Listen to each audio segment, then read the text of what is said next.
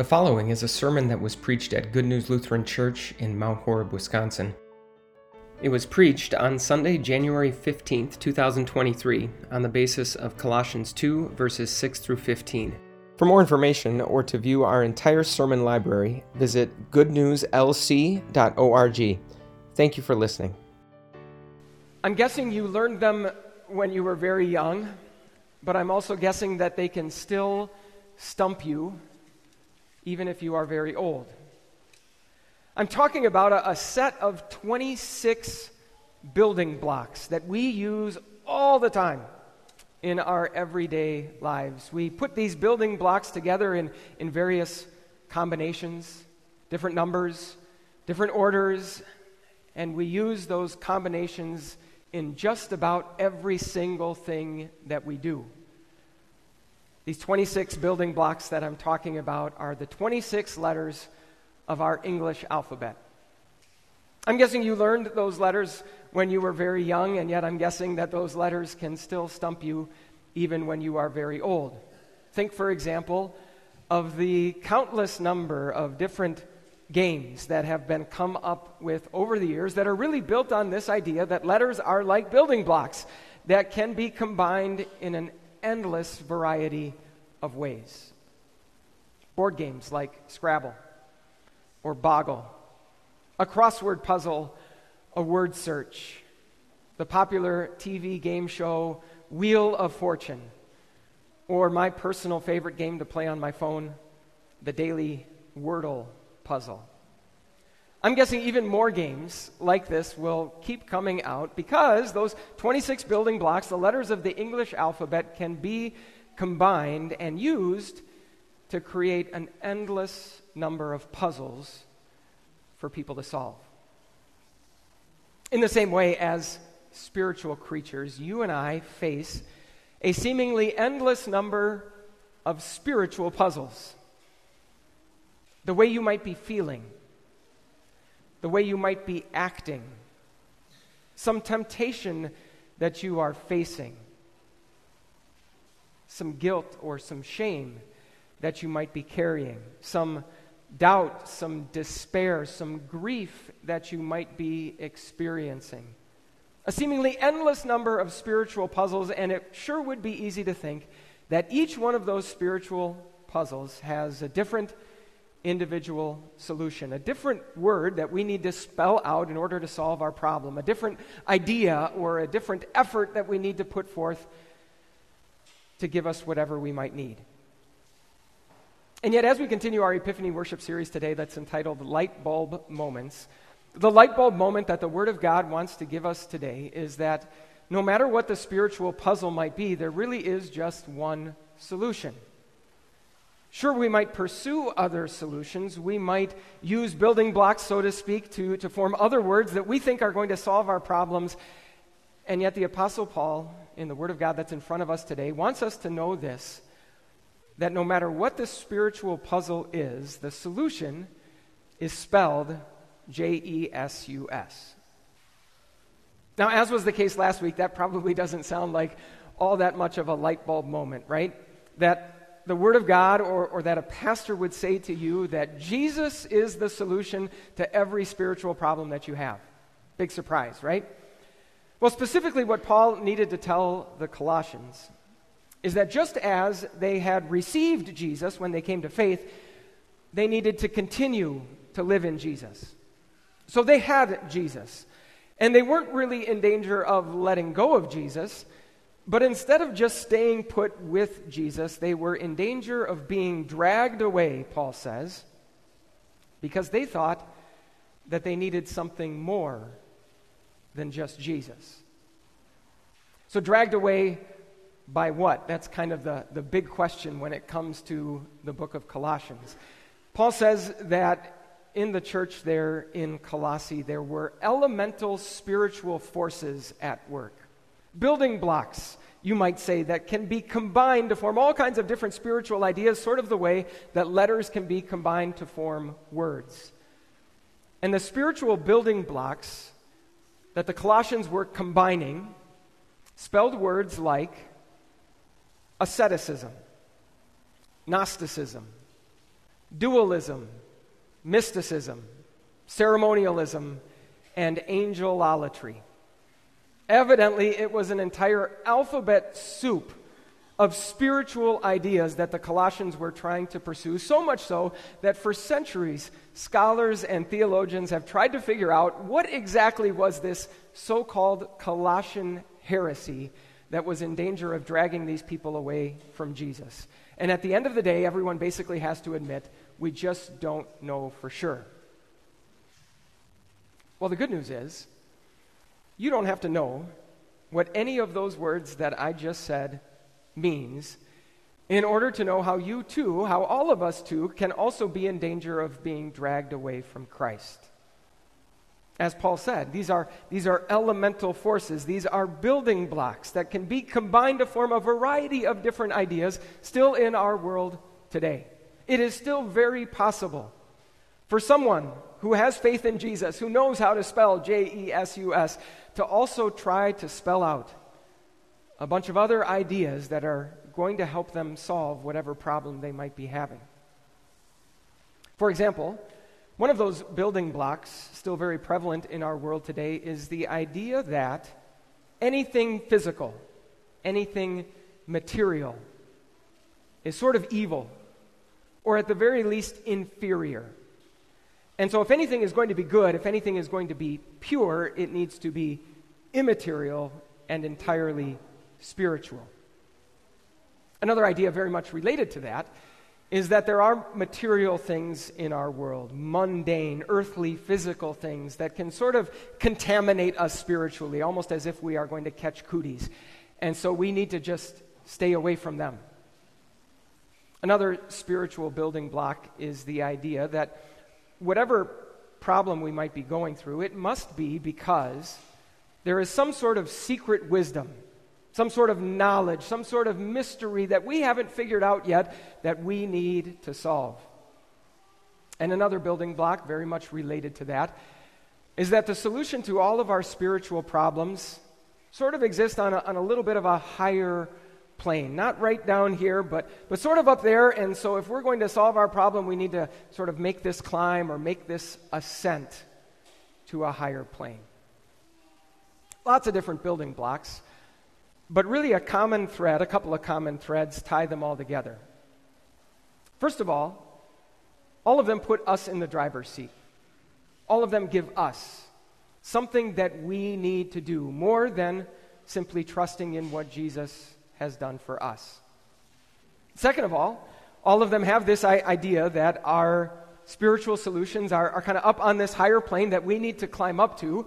And so then, as a result, all of them can very easily be the basis for us thinking that, that if we do solve those problems, we've arrived at sort of a higher level from, you know, just your normal, average, everyday Christians.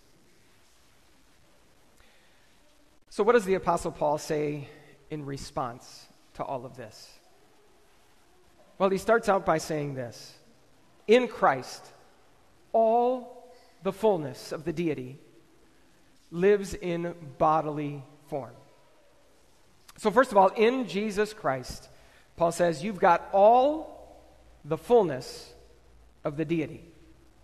You've got everything that God is, you've got everything that God has, which means you've got everything that we need in Jesus Christ. And then Paul goes on to say, you've got all of that in bodily form. Not somewhere up there, right down here among us. Not in some deep, mysterious way that we need to figure out, but right in front of our faces, plain as day. Not as some sort of escape from the material world, but as God's own embrace of the material world. And so, because of Jesus, all of those other spiritual building blocks are completely obsolete. You might think of it this way. If you're playing catch with a, a, frisbee outside and the wind carries the frisbee up onto the roof of your house and it's stuck up there. If the wind picks up again and blows the frisbee down, you no longer need the ladder to climb up there and get it, right? Or maybe think of it this way if you're stumbling around in the dark using a flashlight to try and find things because the power in your house has gone out, once the power comes back on, you no longer need that flashlight anymore. In Christ Jesus, all the fullness of the deity dwells in bodily form. We can try and pursue other solutions to our spiritual problems, but they just aren't needed. Because once we know how to spell J E S U S, anything that we might try to spell after that has become obsolete. Now, if that's the case, we might be tempted to wonder why people were even doing this in the first place. In fact, it wasn't just happening in Colossae, it happened in several of the churches where, uh, several of the cities where Paul started churches. Why in the world, if everything was so simple, if everything was done by God through Jesus Christ, why in the world were they making things so difficult for themselves? I mean, normally when it comes to problems, we like the simplest solution. We like the shortest route, the path of least resistance. So, why were people adding all of these things in addition to Jesus? Do this, don't touch that. Climb up and figure out this. Experience and feel and see this, whatever it might be. It seems like they were bound and determined to actually make lives, their lives more difficult for themselves. And they were. And people still are. And we too very easily still can be. And even though, in a certain sense, it doesn't make any sense at all, it has a perfectly good explanation and an explanation that the Apostle Paul wants to highlight. This explanation also involves building blocks, you might say, letters that are, are brought together to form words, only this time, the words spell out, line by line, all of the debt that you and I have as a result of our sin. Every single time that you and I sin, it's almost like that checkout person at Miller's scans another item as we go through the checkout line, and the list of what we owe gets one item longer. Every time we sin, that list gets added to. Now, for the time being, the debt collector isn't showing up at our door because the debt that all of us owe as a result of our sin is death. But in the meantime, as we get to enjoy life while we wait for that debt collector to come, it is as if this long list, this charge of our legal indebtedness, Paul says, is hanging over our heads. And then Paul says, the spiritual forces of evil that exist in our world come along and they grab hold of that list. And they use that list to try to blackmail us. In fact, that's where all of those other spiritual solutions come from. Those spiritual forces of evil come along and they try to blackmail us by telling us that they are the ones that can get us out of debt. If you just do this, if you just avoid that, if you just figure out or think about or feel or see this, then your debt will go away. That message might come from any number of places, surprising places, even. Might come from your favorite celebrity, might come from a politician, it might come from a self help author or a life coach, it might come from a trusted friend, it might even come from a pastor. Anybody who is telling you that if you just do this or you just do that, then you will get out of debt is doing the work of spiritual blackmail on behalf of the spiritual forces of evil that exist in our world. So, what does Paul say in response to that? Well, he wants us to know what Jesus came to do with that list and where he did it. On the very same cross that Jesus was literally nailed to, that list that has all of our debt was also figuratively nailed. So Jesus didn't come just to sort of take off one or two lines of the debt that we owe, almost just like a little bit of a debt discount for us because he's such a nice guy. No, Jesus didn't even come to wipe the list entirely clean and then hand back the piece of paper to us and say, Here, try again, do better this time. No, Jesus came to completely destroy not only every single line of debt on that list, he came to destroy the very piece of paper that the list was written on. He came to guarantee that no such list could ever be written again. And in the process, he also completely exposed all of those spiritual forces of evil that are so eager to blackmail us. He exposed them all as liars.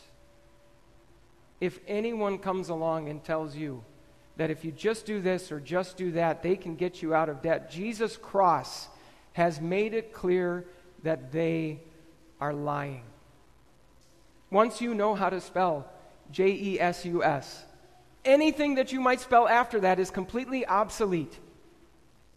Why? Because everything that had been spelled before that, that list of all of your sin, has been completely wiped out, completely obliterated on the cross. Which means that you don't have to suffer the embarrassment, or worse yet, the consequences of having your light bulb moment too late. That sometimes happens in these games and with these puzzles where letters are combined to form various words. You've probably seen an episode of the Wheel of Wheel of Fortune, where the solution to the puzzle is so obvious, and the only person in the entire room who doesn't seem to see it is the one person whose turn it is. And unfortunately, they miss out on the prize money. Maybe even worse yet, even after six guesses, you still don't get the daily Wordle puzzle, and your long winning streak is finally broken. You and I don't need to worry about our light bulb moment coming too late. Already now, even though we learned these things when we were very young, those things don't need to stump us when we are old because God's Word gives us the light bulb moment that we need right now. That no matter what the spiritual puzzle might be, the solution is spelled J E S U S. Amen.